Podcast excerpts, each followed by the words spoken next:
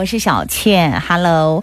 在每个星期，我们都会分享好书。那么这个礼拜我们要跟大家分享的这本书籍呢，是我的渣男与逆女教养苦海浮沉记。这位作者呢是刘昭仪，他是水牛书店“我爱你学田”的负责人。那么我们现在他本人就在线上，我们现在来欢迎到的是。全台最美的农妇刘昭仪小姐，Hello，Hello，小倩好，还有所有的听众朋友，大家好，对，我是昭仪。这本书好好看，有时候我们在看的时候还会笑笑，就是有一些还蛮有趣的，希望大家看了都会很开心。然后所有的当父母在苦海浮沉中的这些苦啊、辣呀、啊、酸啊、甜啊，都可以好好的品味。然后忘记忧愁，看这个书里面也可以呃想一想哦，就是因为你里面有提到，就是呃跟罗文嘉先生交往了很长的时间，然后就默默的就结婚了，然后结婚之后呢，就迎接了这个渣男逆女的到来。其实有时候就是顺应着这个事情，它就自然发生了，对不对？对，我就常常跟我儿子女儿说，你们都是。我最棒的礼物，但同时他们是小麻烦，然后因为我现在是大麻烦，所以他们大大小麻烦。一起，所以才说罗氏三害，对，名闻遐迩的罗氏三害，然后我每天就在除三害，因为你很忙碌哎，你等于是、嗯、呃又要跑山上的小学嘛，对不对？然后呢，嗯、又在书店穿梭，店里的大小事，然后去做认识食材，学做料理。可是你每天还是固定的，就是。我刚刚跟听众朋友开场介绍说，你每天都是一定要坚持，就是自己要做晚餐给家人吃，这是有你的坚持。对，就是大部分的时候啦，我们当然也会有外食的时候，是。那但是大部分的时候，我会尽量到了傍晚的时候，我就一定回家准备晚餐。嗯，这个我就会跟人家笑说，这个是我的晚班，晚班工作，我的晚班工作就回家准备晚餐。那因为我觉得大家全家人每天一早就忙着就出门了，只有在晚上的时候可以把大家召唤回来，为了这一顿晚餐，所以我会特别的认真的准备。其实不是为了说这个饭有多好吃。我觉得那真的不重要，料理这个好手艺怎么样真的不重要，重要是你透过这个过程把大家召集在一起，大家就围在餐桌上，大家可以分享，大家可以交流。今天在外面有什么开心的事情可以分享，有什么不顺心的事情也可以有。人可以吐槽啊，可以回家一起。其实这跟犹太人的教育很像，犹太人其实也是还蛮坚持说，至少晚餐大家可以在一个桌子上面一起吃饭，然后甚至还有圆桌会议，去分享一些不一样的一些生活的想法。就是我们大家其实是因为这一顿晚餐，大家可以一起成长。嗯，因为我们虽然是各自在外面忙碌，不管是上学、工作，嗯、可是一回到家一样的。固定的这样的时间的交流，我们会感觉说，我们其实都没有。太离开彼此的生活，不是各自好像就是每个人都是一条线这样。就像你书里面有提到的，哎，打开门之后，哇，闻到那个妈妈的味道，在记忆中的妈妈的味道，这就是一种幸福的感觉。其实我，我喜欢那种家里有人等的感觉，真的，对，真的，就是你打开门，家里有人等你回来那样子的那种意境，对，不对啊？好，其实呢，大家讲到这个刘昭仪，因为昭仪跟这个罗文嘉先生呢，其实应该算是以前。功课在学校成绩也都非常的好，那这个其实很多父母亲现在所面临到的问题，就是说你们两夫妻的成绩算是课业都是很棒的，但是对于自己的孩子哦，好像你们比较不那么要求说他们的成绩一定要到达多少的成绩，一定要多么的功课注重，对不对？因为现在。时代也不一样了，你知道现在非常多元的发展，在学校里面也不再说是唯一就只只有看功课。嗯，那我觉得这个也是我们时代的进步，所以我觉得我们做家长的也要与时俱进。嗯，因为小孩子他面对的，比如说像我的小孩现在十几、十二岁，我的儿子十二岁，他要面对的是他可能十五年、十六年之后的人生，对，成人之后。嗯，对，那那个时候的世界跟我们是完全不一样的，跟我们现在经历的是完全不一样的世界。嗯，所以他应该具备的是未来世界的能力。那那个能力不再是我们以前被要求的说一定是会念书。对，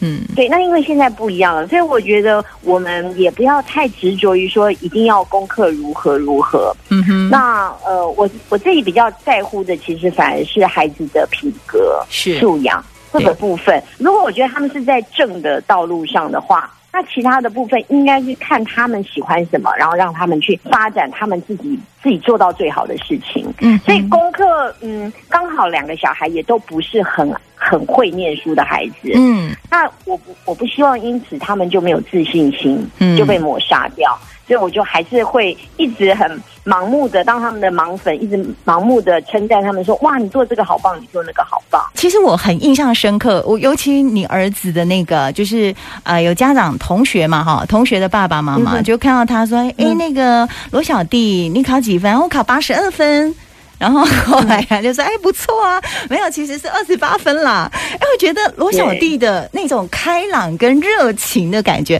这个部分我觉得是可以跟大家去分享。就是每个父母亲遇到孩子这样子的状况，其实你可以怎么去应变他，对不对？就是以前刚刚开始的时候，我儿子会跟，嗯、比如说像跟我妹妹、跟阿姨讲说，妹妹问说：“哎，你考几分？”然后我儿子就很大声的说：“考几分？”然后我妹还说。小声一点，在外面这么 这么低的分数，不要讲这么大声。可是我儿子就会觉得说，我可是我就是考这样子，所以我觉得我、嗯、我就是想，我就是要告诉你，因为你问我，嗯、对你问我了，我就要告诉你。他不觉得这件事情要隐藏。嗯，那我我会比较觉得说，哎，其实这有点教育到我。嗯，因为我们以前都会觉得说，哎呀，我说不好好丢脸哦。嗯，对。哎，对，可是。我就说，他们未来的生命、未来的世界好像不是这样子。对对，好、哦，所以他们反而是坦率，对，然后直面自己的问题，反而搞不好会是一个优点。我不知道，嗯、但是我会愿意称赞他。嗯嗯，但是我也会跟他说，哎，可是有一些大人，比如像阿姨，就会觉得有点丢脸。嗯、那我就我会告诉他，现实目前的现实是这样。是。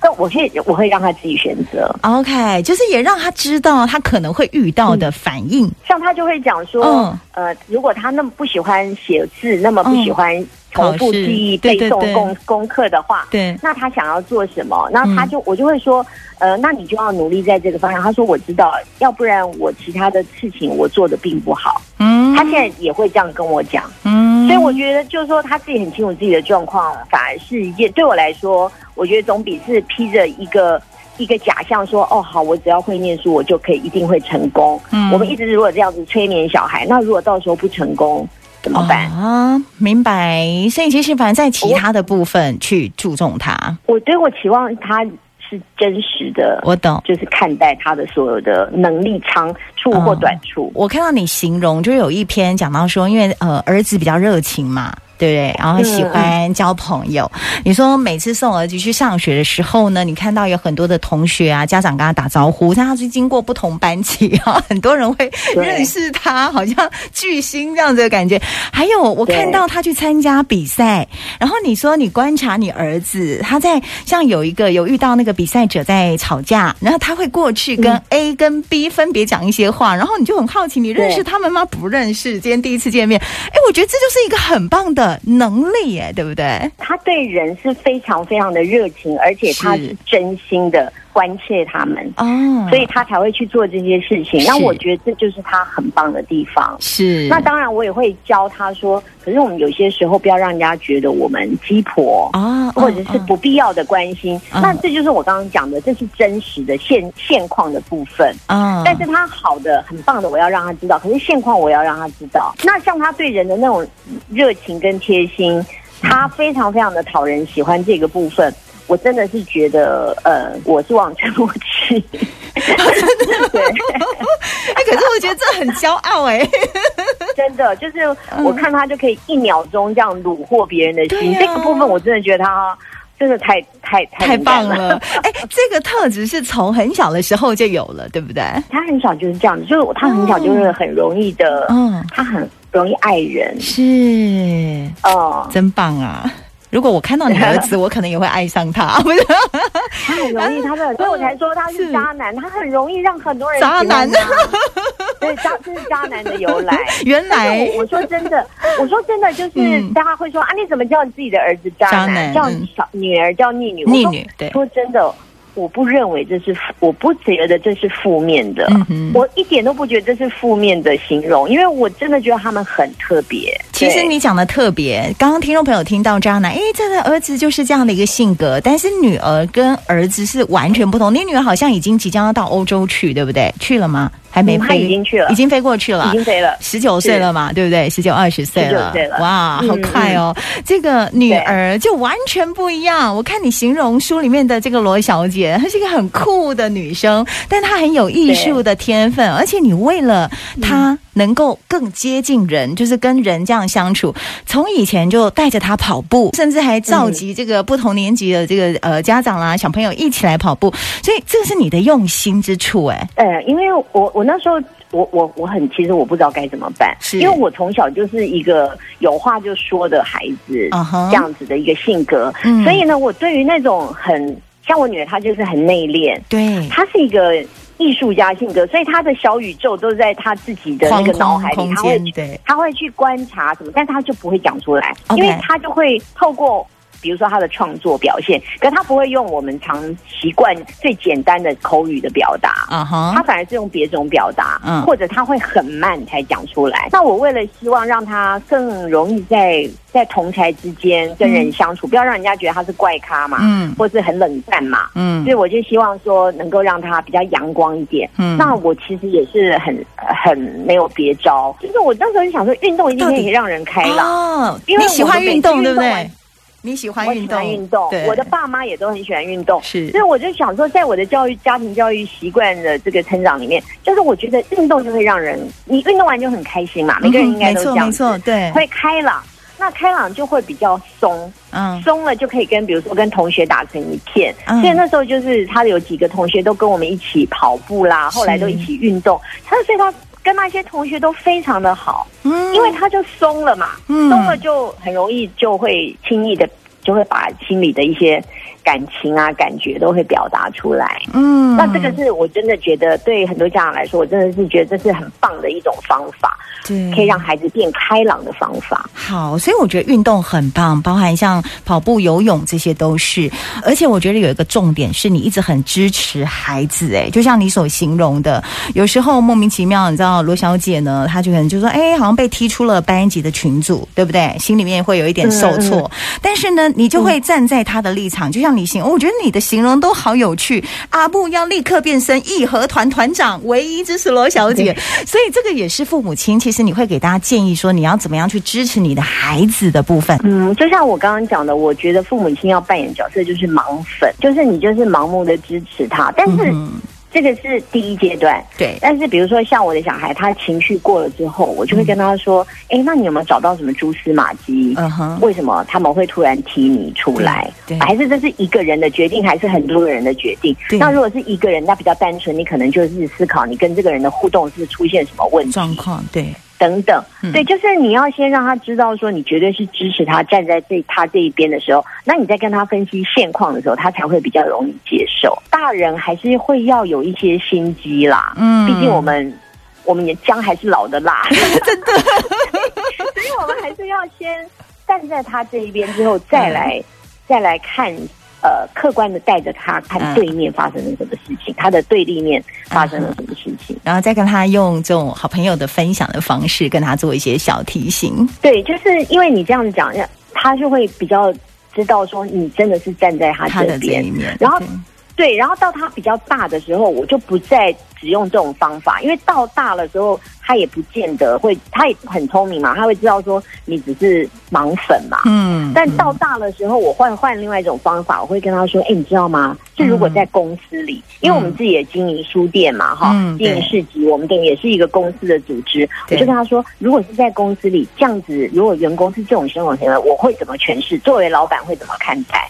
我说，因为你马上也要进入职场了。你很快的时间也要进入这样，所以像你这种行为的话，呃，比如说在公司里面可能会被认为是没有负责任。当你用这种角度跟他讲的时候，他就会比较知道现实感。姜是老的辣，我觉得你最辣哎，真的，就是一很辣的吗？要一直换方法，要一直换方法，因为他们越来越大。你刚开始的时候，你可以跟他是，你站在同一边，你是义和团的心态，是他可以接受。那到他大了，他开始会分析的时候，你就要换另外一种方式。再去比较深入的跟他讲以后会碰到的状况。对，听众朋友们，其实哦，聊到这边，因为时间关系，在书里面其实有很多篇幅的这个内容，跟他们相处的一些对话，我觉得都很有意思。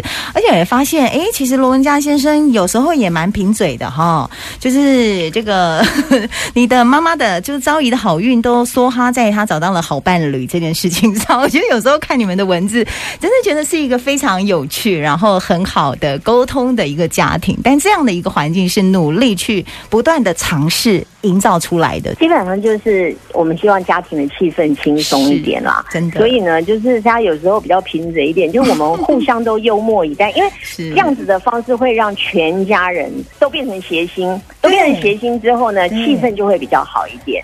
那其实每天我们碰到太多太多的挑战了。嗯嗯。如果大家都一直很紧绷、很正经的话，嗯，就是迟早 迟早会断线。哎，真的。所以这里面有时候在每一篇幅当中，还会有一些有趣的幽默小故事的对话，我觉得挺好的。那听众朋友们，这次有机会可以跟我们的昭仪一起面对面了，时间就在十月十号下午的两点钟，在台中的中央书局。所以你本人就会在现场跟大家分享。我们这些教养的故事吗？对，我想要跟大家，尤其是我也是台中人，我是台中女儿，对、我想跟台中的的乡亲们分享一下这个。嗯、大家除了有看我的书之外，嗯、还有一些呢属于幕后花絮的部分，也可以跟所有的听众朋友分享。那这场是专属于我们所有的听众朋友的，也非常期待可以在。故乡我很爱的一个中央书局，可以见到大家。嗯，那是我高中的时候常常去的书局地方。对，对，对，我在台中念高中的时候，对，对，所以我很期待可以在中央书局，呃，可以见到在所有在台中的。